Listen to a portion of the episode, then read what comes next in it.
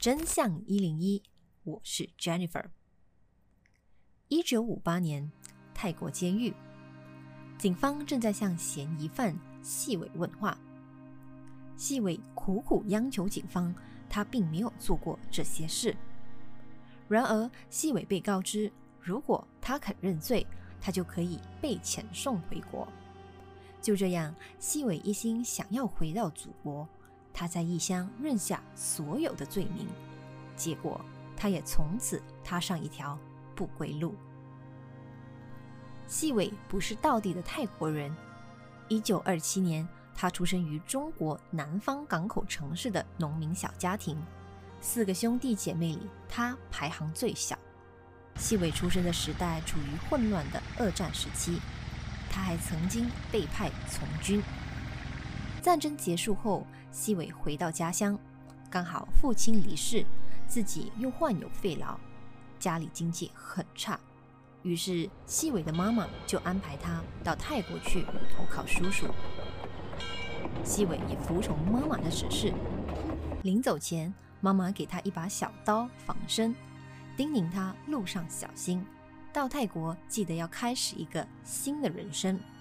而细伟的确在泰国开始了他新的人生，但这个人生却也让他赔上了所有。细伟其实不是他的名字，他的本名是黄立辉。当年一入境，泰国移民局由于语言不通，把黄立辉的名字听成黄细伟。无论立辉解释了多少次，移民官仍然登记了黄细伟。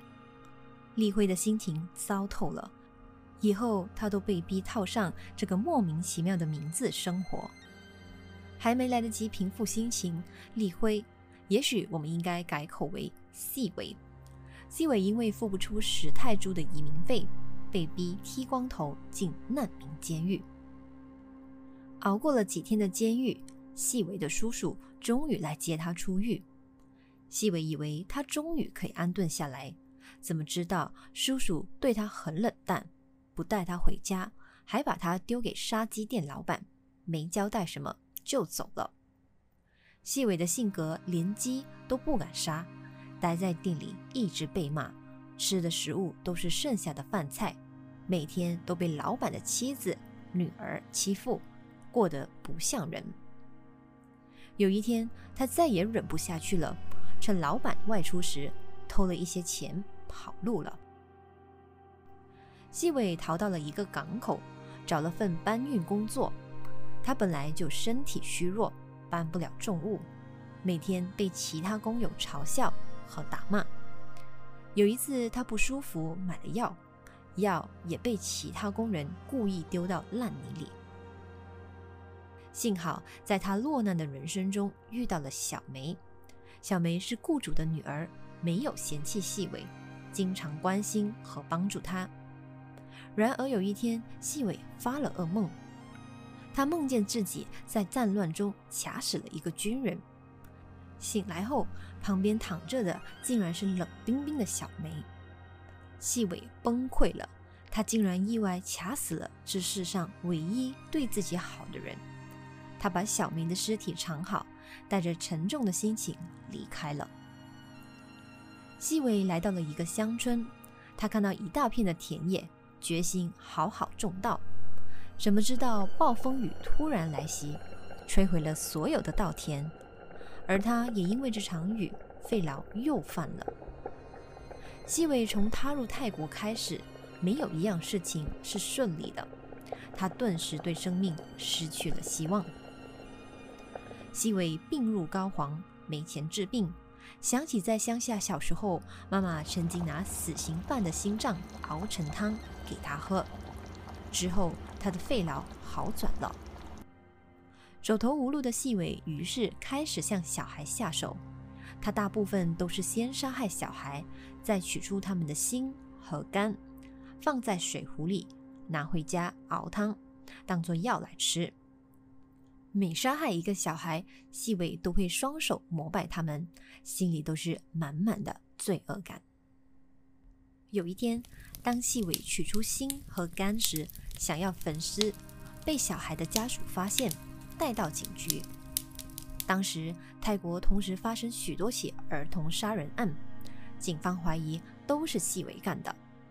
其实细伟前后大概杀了六个孩童，其余的案件并不是他干的。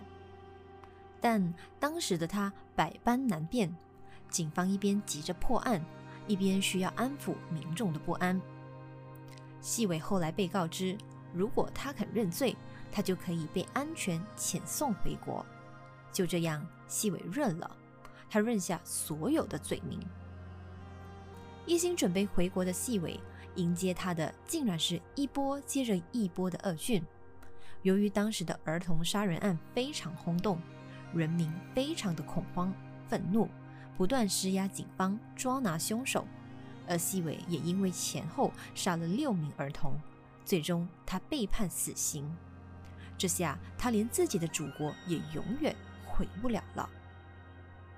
一九五九年九月十七日，细伟被枪决，他并没有因为认罪被遣送回国。就算细伟被枪决了，他也无法入土为安。政府为了杀鸡儆猴、平息民怒，他们惩罚细伟死后的日子不能躺也不能坐，永远只能站着。细伟的尸体被制成干尸，放进曼谷西里拉医疗博物馆里展示后人。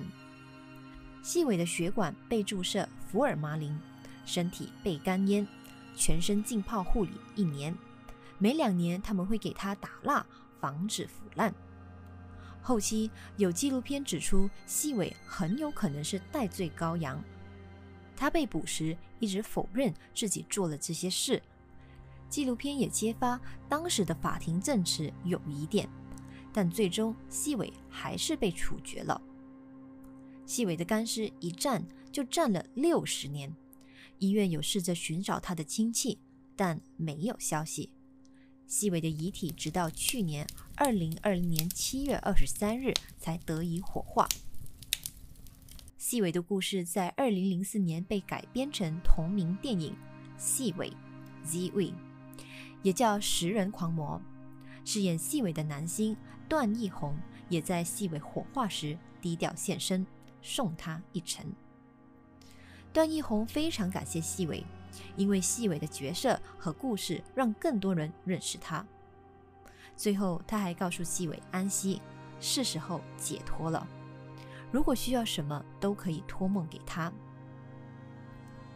细伟本名黄立辉，本是个单纯温顺、对未来充满希望的男孩。无奈命运捉弄，从踏上异乡的那一刻，就注定每一步都非常坎坷。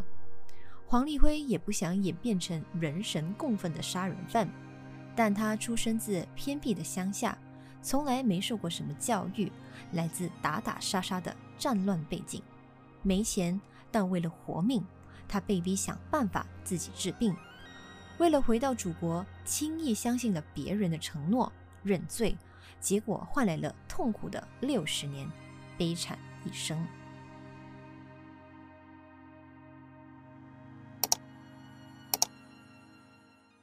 感谢收听。如果您有兴趣观看案子的过程和图文，欢迎大家上来我们的 YouTube 频道“真相一零一”，和我们一起还原真相。我们下期再见，拜拜。